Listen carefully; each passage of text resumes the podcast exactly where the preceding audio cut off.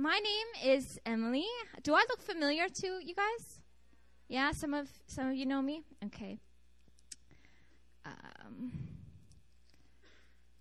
so I have spoken here every semester that KU since KU started. And so I remember when I first came, we were in a classroom. I don't know how many of you were there, uh, but it was a classroom with a was there a chalkboard or something like that? It was so ghetto, you don't even know. I remember speaking, and as I was speaking, I was trying to kick the sound box out of the way because it was echoing. Um, and then the next time I came, it was in I think your, the previous classroom, which was better, but there was some awkward seating. Uh, the seat was set so when students want to respond or even get out, it was like, excuse me, excuse me, excuse me. And so now to come here and see what a huge sanctuary you guys have and a full praise team, I'm kind of scared what's going to happen when I come next. But we'll see. This is actually my last year as an intern pastor, so uh, this is actually my last time speaking for Emmaus as an intern. Yeah. Anyways, let's go on with the word. Uh, let me pray first, real quick. God, we just thank you for today, and thank you, God, for just inviting me here again to Korea University and to speak, uh, God, here to these amazing students.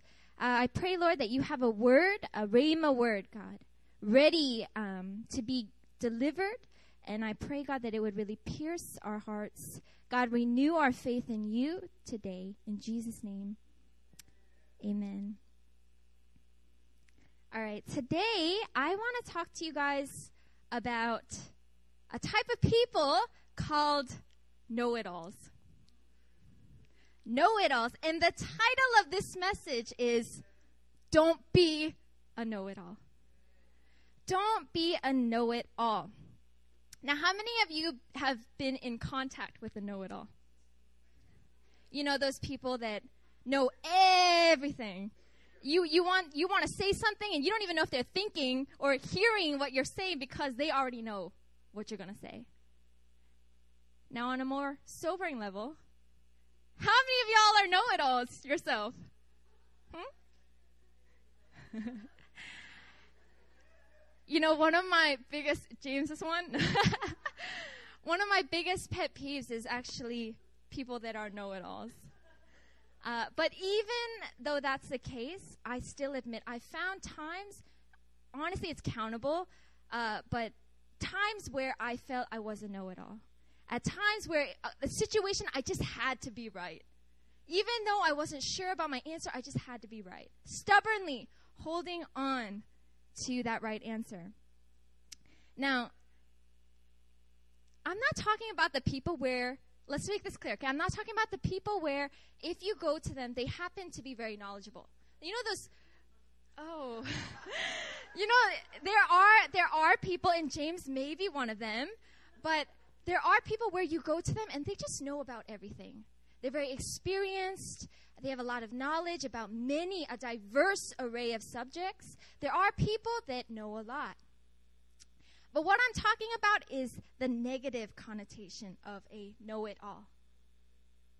And more often than not, when we call someone a know it all, we're normally referring to the negative connotation.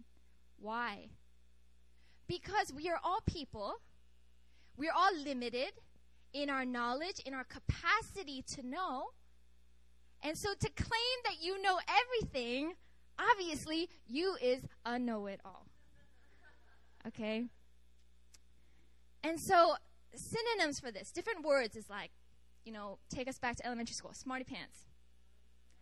Um, smart aleck. Wise guy. Can you guys think of any more? What? Okay. See, the problem with know it alls is they're probably the worst type of people to engage in conversation with. Right? because no matter what you share, no matter what your opinions are, unless it's the same as the know it alls, they're not going to hear you out. Am I right? Your opinions, your ideas, your comments, your suggestions are very likely going to be dismissed. Now, I remember in high school, I didn't grow up as a Christian. I grew up in a non Christian family. I didn't give my life to God until I was almost a senior in college. And so I went to high school as a non believer. And I remember um, going to high school, and there were debates, debates in class. And, and even before I was saved, I was actually always on the Christian team. I was anti abortion, things like that, but I hated being on their team. You know why? Because back then, I really didn't like Christians because I felt like they were all know it alls. I hated the way that they dismissed other people's opinions. I didn't like the fact that they looked down when people had something to say. And so from that point on, I decided, oh man, I don't like Christians. I don't like know it alls. Now, the thing is, is as Christians, there's a way, okay, to stand confident in the truth, but not act like a know-it-all. Okay, there, there is a difference between being someone who follows a God that does know it all versus being a know it all. See, we follow a God that knows it all, but we don't know it all. Now, I told you that I didn't like know it alls then, right? Know it alls, they don't just affect the people around you, but even the person that knows it all is highly affected. Uh, if you've ever had any teaching experience, if you ever taught anyone English, we, I know we have some teachers here, you know that the next worst thing than being around a know it all is trying to teach one. Why? Because they have no capacity to learn. Why? Because they are convinced that they already know it all. Now, the problem now, we know the problem with know it alls. Now, what's the problem with know it alls in the church? See, this is a problem that God deals with all the time. People that He constantly wants to grow in relationship with, people whom He constantly wants to reveal more of Himself to, but they already feel like, oh, I already know it all. And so their relationship with God remains dead. Now, I'm an intern pastor. I told you that I uh, didn't grow up in the church. If you're wondering what happened, was I was walking across the street one day. I got hit by a cab right here, flew up, head smashed into the windshield, flew off about 20 feet, landed on the ground, and right there and then, God encountered me supernaturally. And I heard his audible voice. And about a year later, I found out, oh, I guess that voice must be Jesus. And I gave my life to Christ. Okay, so when people ask me, how did how did you encounter the Lord? I tell them, oh, God introduced himself to me. but not growing up in the church, uh, as an intern pastor, they gave me a very difficult assignment. They made me the pastor for a children's ministry in Korea. So our ministry has a Korean ministry at New Philadelphia Church. There's an overseeing Korean ministry. And they have a children's ministry. So these are Korean kids that don't speak lick English. And as a challenge, my pastor sent me there to preach every single week after our Sunday service. Now, the problem wasn't just that I've never had any teaching experience.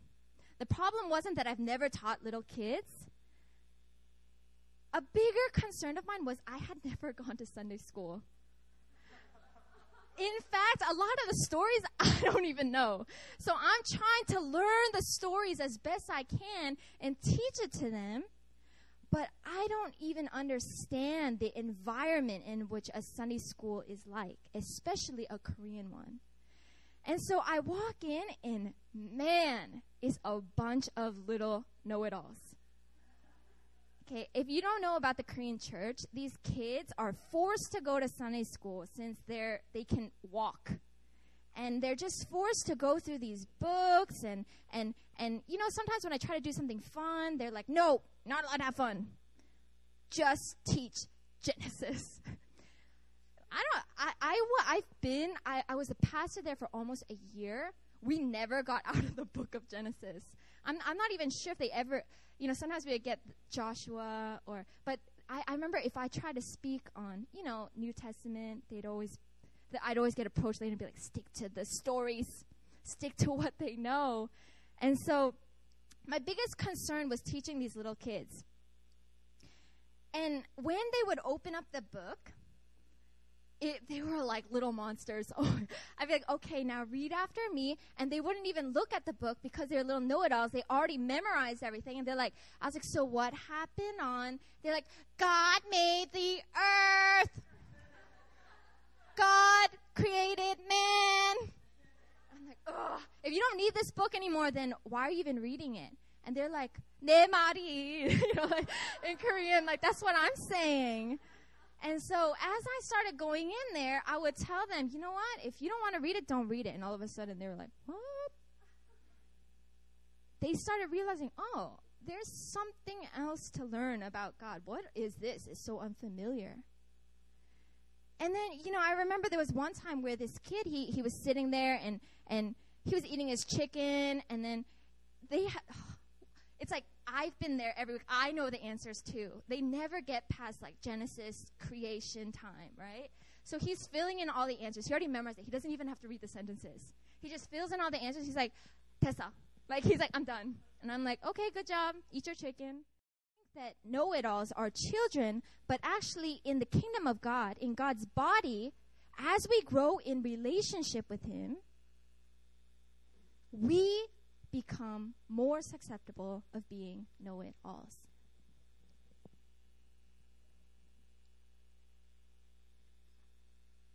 You know, even for me, man, I, I thought I would never become a know it all, but as I entered ministry, as I entered seminary, I could see this creeping up on me. And so we're going to look today. If you guys have your Bibles, turn with me to John 3 verses 1 to 10. John 3, 1 through 10. We're going to be talking about a know it all named Nicodemus. Um, Nicodemus, he was a Pharisee, and Pharisees back were teachers of the law.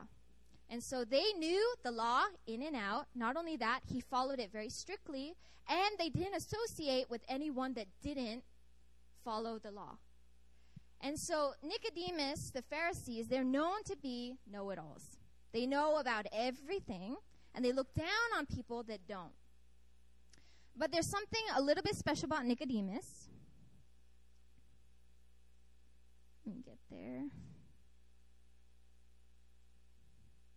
Okay.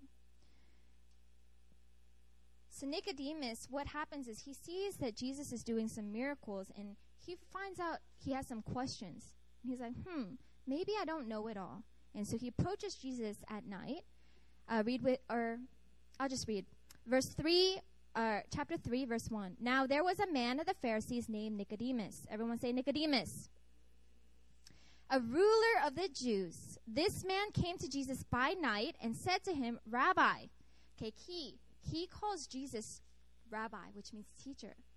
Clearly, he's already entered a mindset, hmm, I don't know everything. He comes to Jesus by night. Why?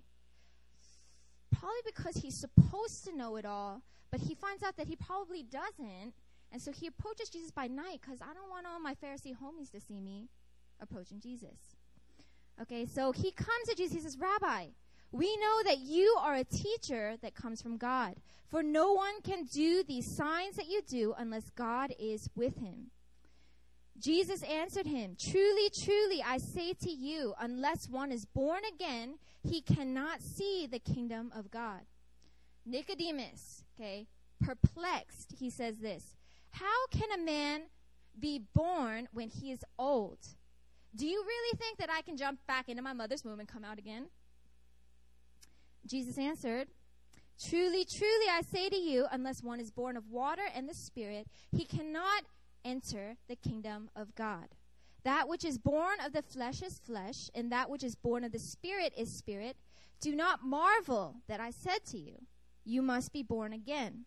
The wind blows where it wishes, and you hear its sound, but you do not know where it comes from or where it goes.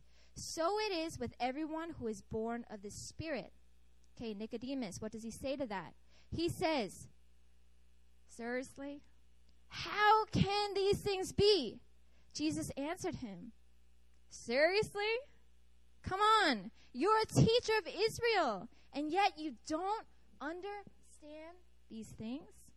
Jesus surprised. I thought you was a know-it-all. Why don't you why don't you know these things? Okay. Now, this is we later on we actually see that Nicodemus he becomes a steadfast follower of Jesus. Through this conversation with Jesus, Nicodemus's life gets transformed. Right when we know it all, when we think that we know it all, God always flips the script on us. He this is called the subversive function of the Bible. You think you right when you know it all, God flips everything upside down, takes what you thought you knew, puts it on the top, takes what was on the top, puts it on the bottom, and messes you up. Has this ever happened to you? You're reading, you've read the same passage over and over and over again. You think you know the story so well, and all of a sudden the Holy Spirit highlights something, and you're like, What? Has that happened to you? God does this all the time. See, when we are first saved, everything is new.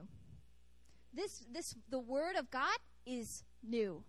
And so there's none of this going crazy because everything makes your mind go insane when you begin to read this Word as a new believer with the Spirit of God in you. I remember when I first began reading the pictures that the Bible paints. I remember sitting in my first uh, pre- first Sunday service, and the pastor ta- was talking about uh, how it's very difficult for a rich man to enter the kingdom of God. And then he uses this crazy, crazy, okay, analogy, and he's like, "It's easier for a camel to enter the eye of a needle than it is for a rich man to enter the kingdom of God." I was like, "What? That's crazy!" And I didn't know that was in the Bible actually, because you know when you're, I didn't grow up in the church, so I didn't grow up hearing the word, and so when I would hear things, I just thought it was, ins- I thought the guy was a genius. I was like, ah, that really makes sense. See, if God was just to tell us it's hard for a rich man to enter the kingdom, we can't. It doesn't have any heart. Connect, it's hard for us to understand, right? But He always does this. He throws something at you so that immediately you're able to understand. I remember uh, I was in my first uh, kind of like fo- college fellowship group. It was when I was first saved. So, as my first year as a Christian, I, I joined this college. It's not a college, I don't know what it was. It was just all these Christians got together. And uh, this guy, he tried to encourage the people. So, he went up and shared a word, and he, he said, We're like iron that sharpens iron, like that. And I was like, That's good. And I was so encouraged by it weeks later, I'm reading the Bible, I'm reading Proverbs, and I'm like, iron sharpens iron. I was like, oh my gosh, that guy's so prophetic. I have to go and encourage him and tell him what he said is in the Bible. And I head there to my college ministry. I'm like, yo, you check this out. What you said the other day, I remember you said iron sharpens iron. Look, it's right here. And he goes, I know. I was quoting the scriptures. And I was like, oh, okay. See, when we are new believers, everything is new. Everything is eye opening, jaw dropping. I remember when I first learned the first metaphor of God being my rock. I was like, dang, every night before I would go to sleep, I would imagine myself standing on a rock like a superhero, you know, holding the banner of God that says love, and I'd be like, yes, now I can go to sleep. I thought it was an amazing metaphor. I loved it because I never had any stable ground growing up. And so God as my rock became so powerful. And I remember during this time when I felt so alive, I and, and and I'd be worshiping God, jumping up and down, and I'd look to my left and I'd look to my right, and all these Christians, old timers, you know, the, the preacher would say something and they they wouldn't even flinch. They're just like sitting there. And I remember thinking, I'm never gonna be like them. I'm never gonna be like them. God is so amazing. How could he ever die? How could you ever run dry?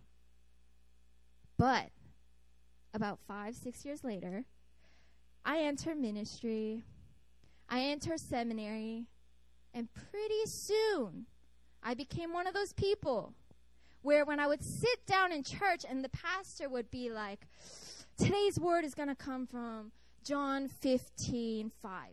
And then we turn there and I read the big caption, right? And it's like, Jesus is the true vine. I'm like, oh,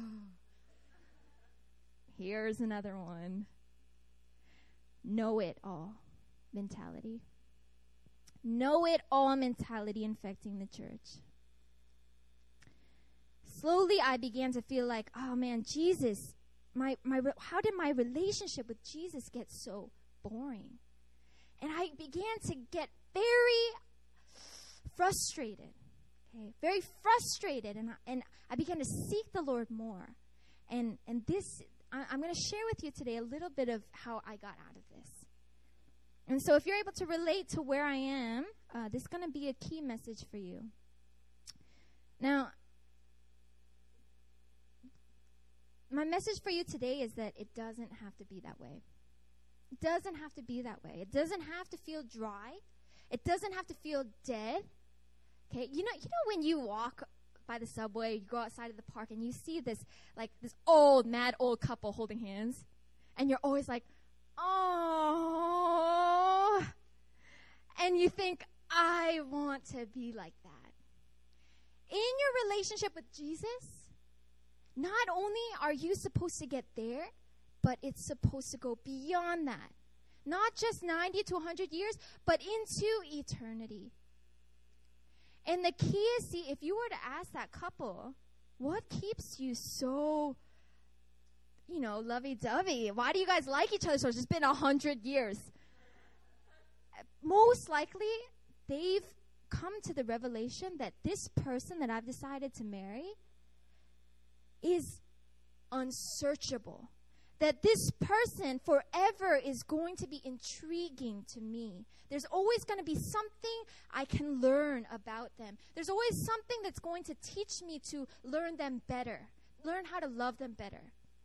And that's kind of how our relationship with God needs to be. And so, how do we get to this point? Okay? The first thing we have to do is we got to not be a know it all we got to understand that there's it's impossible for us to know everything.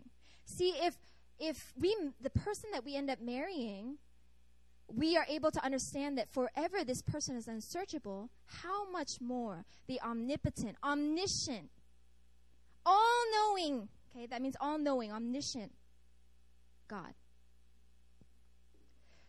Romans 11:33 it says, "Oh the depth of the riches and wisdom and knowledge of God. How unsearchable are his judgments and how inscrutable his ways." Time and time again in the Bible, God is spoken of as unsearchable, unknowable, you uncontainable. Now, he's unsearchable but God is a God that continually reveals himself to us. So we know what he's revealed to us, and we continue to know what he's revealing to us. We get little hints, backstage passes as to how he's moving, but we have to admit that his ways are still unsearchable. Thus, it's important for us to acknowledge that although we can examine God, His ways are still unsearchable. Therefore, first thing, we got to know that we can't be a know it all. There's no way that we can know everything about this God. But it doesn't end there. We have to also, to understand that He desires to reveal Himself to us. He wants to I'm scared to go over time because James's time not. But I'm going to share something off script. Okay, this revelation here. God is a God that reveals himself to us. If you grew up in the church, you know Exodus 3 about Moses, where he encounters the burning bush, right? And then what does God say to him? He goes, God, who are, who, who are you? And God says, I am who I am. Right? This Bible is linear. So, what took place up here in the beginning of the Old Testament is time. So, when we get to back here, time has gone by. And when we get to the book of John, there's the seven great I am statements.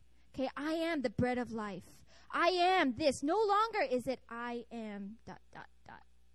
But over time, God reveals himself to us. I am the true vine. I am the way, the truth, and the light. God reveals himself to us throughout time. And so we have to admit that, yeah, we can't be know it alls. We can't know everything. But two, we have to also understand that God desires to reveal himself to us. He desires to be in relationship with us. And hear this, okay? Religion hates this. Religion desires to stick to what they know. What has already been revealed, they are content with. They desire to keep God in a box that is fixed so that at least there's a possibility of me being able to be a know it all. This is why sometimes we see, when we see religion, it can be so irrelevant because they've kind of marked God in this certain period of time. And during that period of time, God did reveal himself, but they're staying to that time of how God was then. But I guess the question, okay, the very reasonable question that these people would ask is okay, if God is unsearchable, if he's unknowable, if he is uncontainable, then how can we even know him? How can our words even describe him? And to, there's so many ways to know God, but I, today I'm just going to unpack one. One way, okay, that God speaks to us, one way that God renews our faith, and that is through metaphors. Metaphors.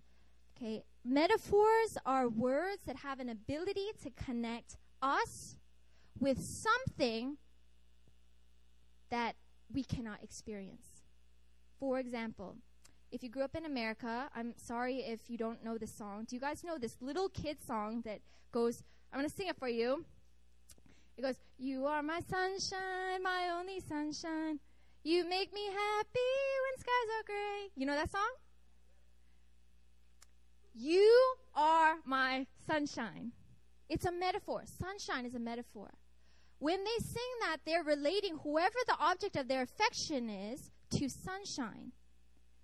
Sunshine, because, why? You're able, when you think of sunshine, you think of the warm rays, right? When, especially when it's dark and gray out, it makes you feel good when the sunshine comes out. It connects to your heart, it evokes your emotions. And so, even little kids, they sing the song and they're able to understand wow, this person's really special. Metaphors are one of the most powerful ways that God speaks to his people. Just when we think we know it all, like Nicodemus, God comes at you with a metaphor that completely messes you up. You have to be like a child. You have to be like a child that is born out of the womb. He's a grown man. He's like, What? But if God didn't say this, how on earth would we even be able to talk about or picture our relationship with God and how we met Him?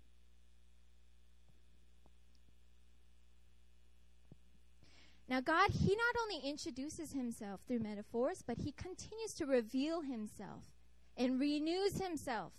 Keyword renews Himself through metaphors. You guys following? There's countless other metaphors in the Bible that God gives us And it allows us to immediately understand something that can't be understood. So, who's God? He's unsearchable. He's ineffable. We cannot, he's uncontainable. How can I even begin to describe him? And so he begins to reveal himself to us throughout the Bible. Isaiah 64 8, he's the potter, we're the clay. God is a potter. We understand, right? We understand how a potter molds clay. It helps us to understand. God is a shepherd in Psalm 23. We know how shepherds take sweet care of their sheep. God is an eagle in Exodus 19:4 that keeps us safe under his wings. God is an author, author and perfecter of our faith, right? In Hebrews, he writes out the story of our lives. God is a creator in Genesis, back to Genesis. God is a creator. He creates things out of nothing. We know what a creator does. God is a writer. This is one of my favorites as a preacher. Psalm 45 1 is one of my favorite verses. My tongue is the pen of a skillful writer. My tongue is the pen of a skillful writer. God is a writer. My tongue is a pen. What I'm speaking right now allows you to be able to know God. It's another way that you are able to know God. We're not going to talk about that today. But He's the writer. My tongue right now is His pen.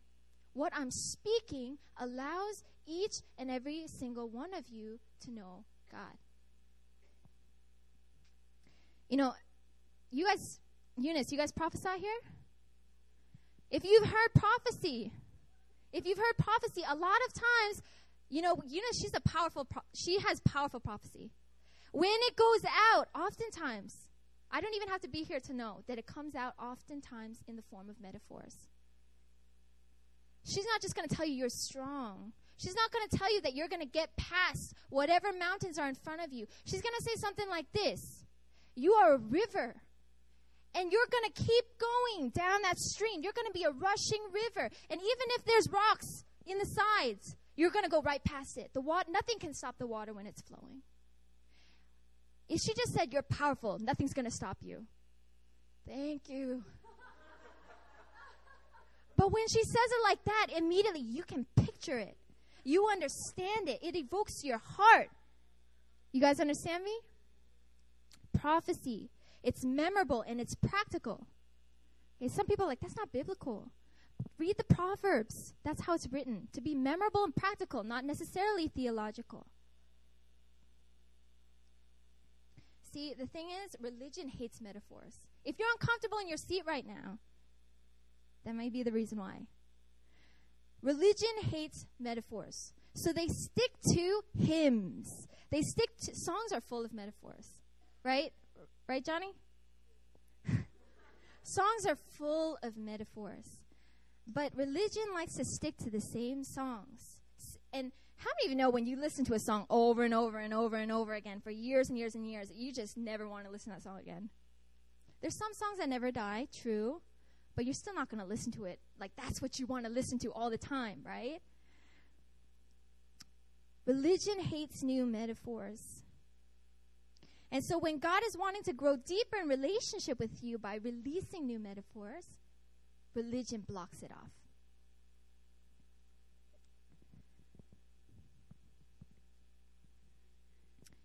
Religion wants to know be wants to know it all, is content with just one metaphor, and that often is a metaphor of an unsearchable God. But here's the thing. Here's the thing.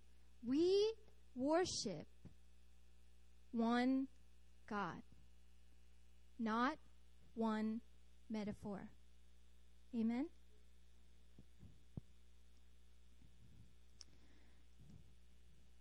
God continues to want to grow in relationship with us by renewing our metaphors. And if you found that you're feeling dry, if you found that your your your prayer language is becoming a little dead, you're starting to pick up on some Christianese that you don't even know what it means. There's a chance that the metaphors in your life have died. See, now this is going to be a little deep. I hope you can follow my mind. This also wasn't in my script. But the power of metaphors, I'm going to try to teach this well. Power of metaphors draws upon dissimilarity. So, sunshine, how can that be related to a person? Rock, how can that be related to God? Very different things. But the power of metaphor is that it draws upon dissimilarity. It draws two things that are completely unrelatable and relates them. That's the power of metaphors. So, as soon as we begin putting descriptive statements to tie the two, the metaphor begins to lose its power. You guys follow? Here's a funny story for you. Sometimes we see a lot of metaphors through really cheesy pickup lines. And I remember parking my car, getting out of my car, and this guy comes up to me and he goes, Girl, you is a parking ticket. And I go, Excuse me? He goes, You're a parking ticket. You got fine written all over you.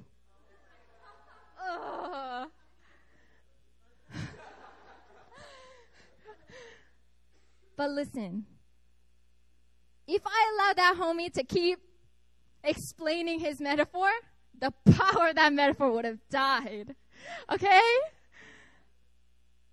On a real note though, when God when God connects two things together, as soon as we begin to try to describe it, analyze it, meditate on it, it has the potential of losing its power. It loses that initial effect. And so it's very important for us to allow God to continue to renew our metaphors. Otherwise, we begin getting Christian cliches in your prayer life begins to die. You start saying, God, you're my rock. You don't even, you haven't even thought about what that means anymore.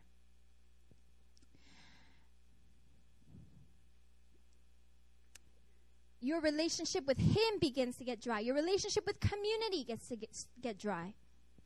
You know, not only, earlier I said that, you know, when we sing sunshine, even kids can understand it. The power of metaphors allows us to even communicate to people that are not saved. Even people that are not Christian, if you speak through metaphors, they're able to relate to you. It transforms a spiritual language into a language that the world can hear. I remember uh, being in a homeless ministry and uh, seeing this guy on the street, and I really wanted to engage in conversation with him. He was drunk. He was sitting there with his beer bottle like this. And, and I was like, how do I talk to this guy? How, God, give me some words. How do I begin to evangelize to him? How do I, I just want to engage in conversation. I don't even want to bring out Christianese. I just want to talk to him. And I remember seeing, I was like, oh, what do I say? What do I say? And, and, and I go, hey, sir. And he goes, hey. And as he did this, I saw that he had a tattoo on his arm. And the arm was a sword. It was a rock, and then there was a sword jabbed in it, kind of like Sword in the Stone. That's what it reminded me of. And I asked him, hey, what, what does that tattoo mean? He goes, I don't know. I got it when I was drunk one day. And I go, okay. You know what I see when I see that rock? And I, I, he goes, what? And I go, you know, like I have a feeling that you you you've been, you know, I speak my testimony him. I feel like you haven't been able to walk upon a sturdy foundation. And and and you know, for me, I had the same thing.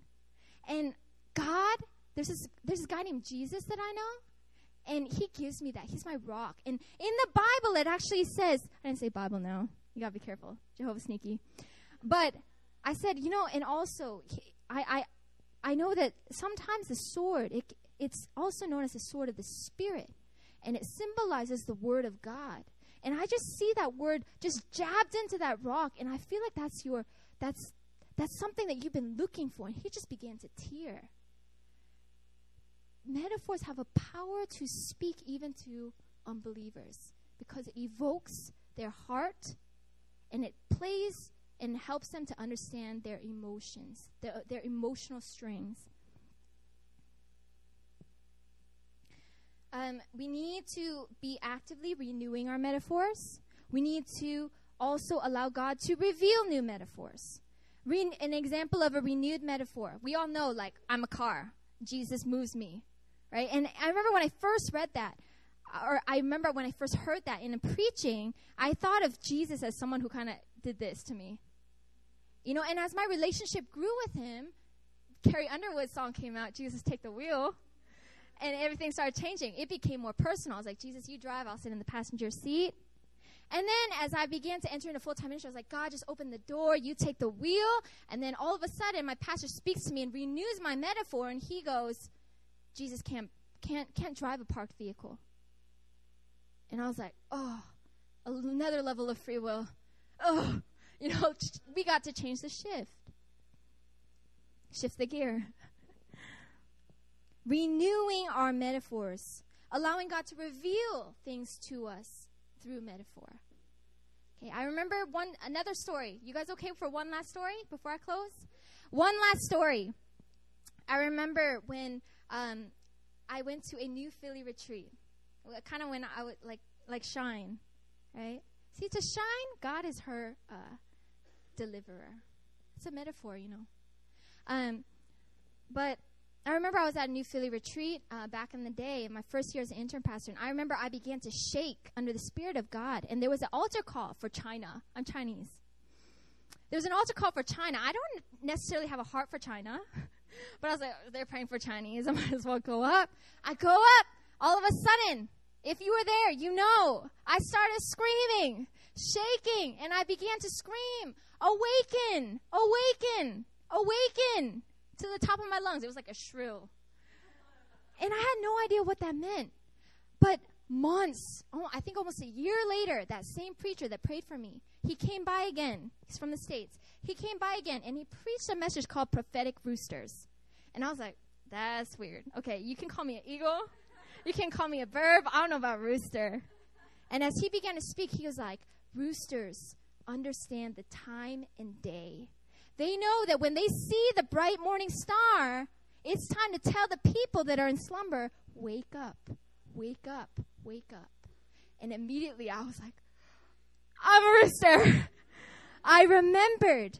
And this sleeping giant called China needed a prophetic messenger, a prophetic rooster to begin to scream, Awaken! Awaken from your slumber!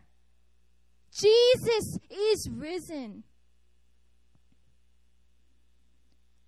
Metaphors are not restricted to just the Bible. Ouch, if you got a little religious bone in you. This is their fear. See, God, He penetrates our everyday life. He can speak to us in our daily lives. And if we even try to restrict Him, now God speaks powerfully through the Bible. I told you that there's nothing that this book can't answer.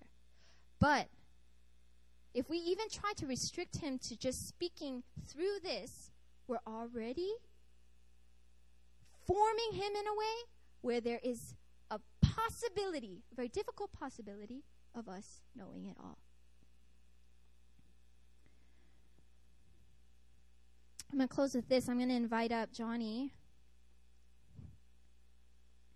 Um, God has not called us to be know it alls, okay? He hasn't. We serve a God that knows it all, but He hasn't called us to be know it alls. For some of you, this is very relieving because you've been feeling like, I don't know, but I feel like I got to know. For some of you, it may feel constricting I don't know about this. I feel like I should be able to know more. But the thing is, is God really, when it comes down to it, He's the only one that knows it all. And metaphors is a way that God speaks to His people. He's constantly reviving and renewing who He is through metaphors so that we can know Him more. So I'm going to invite up all our altar ministers right now.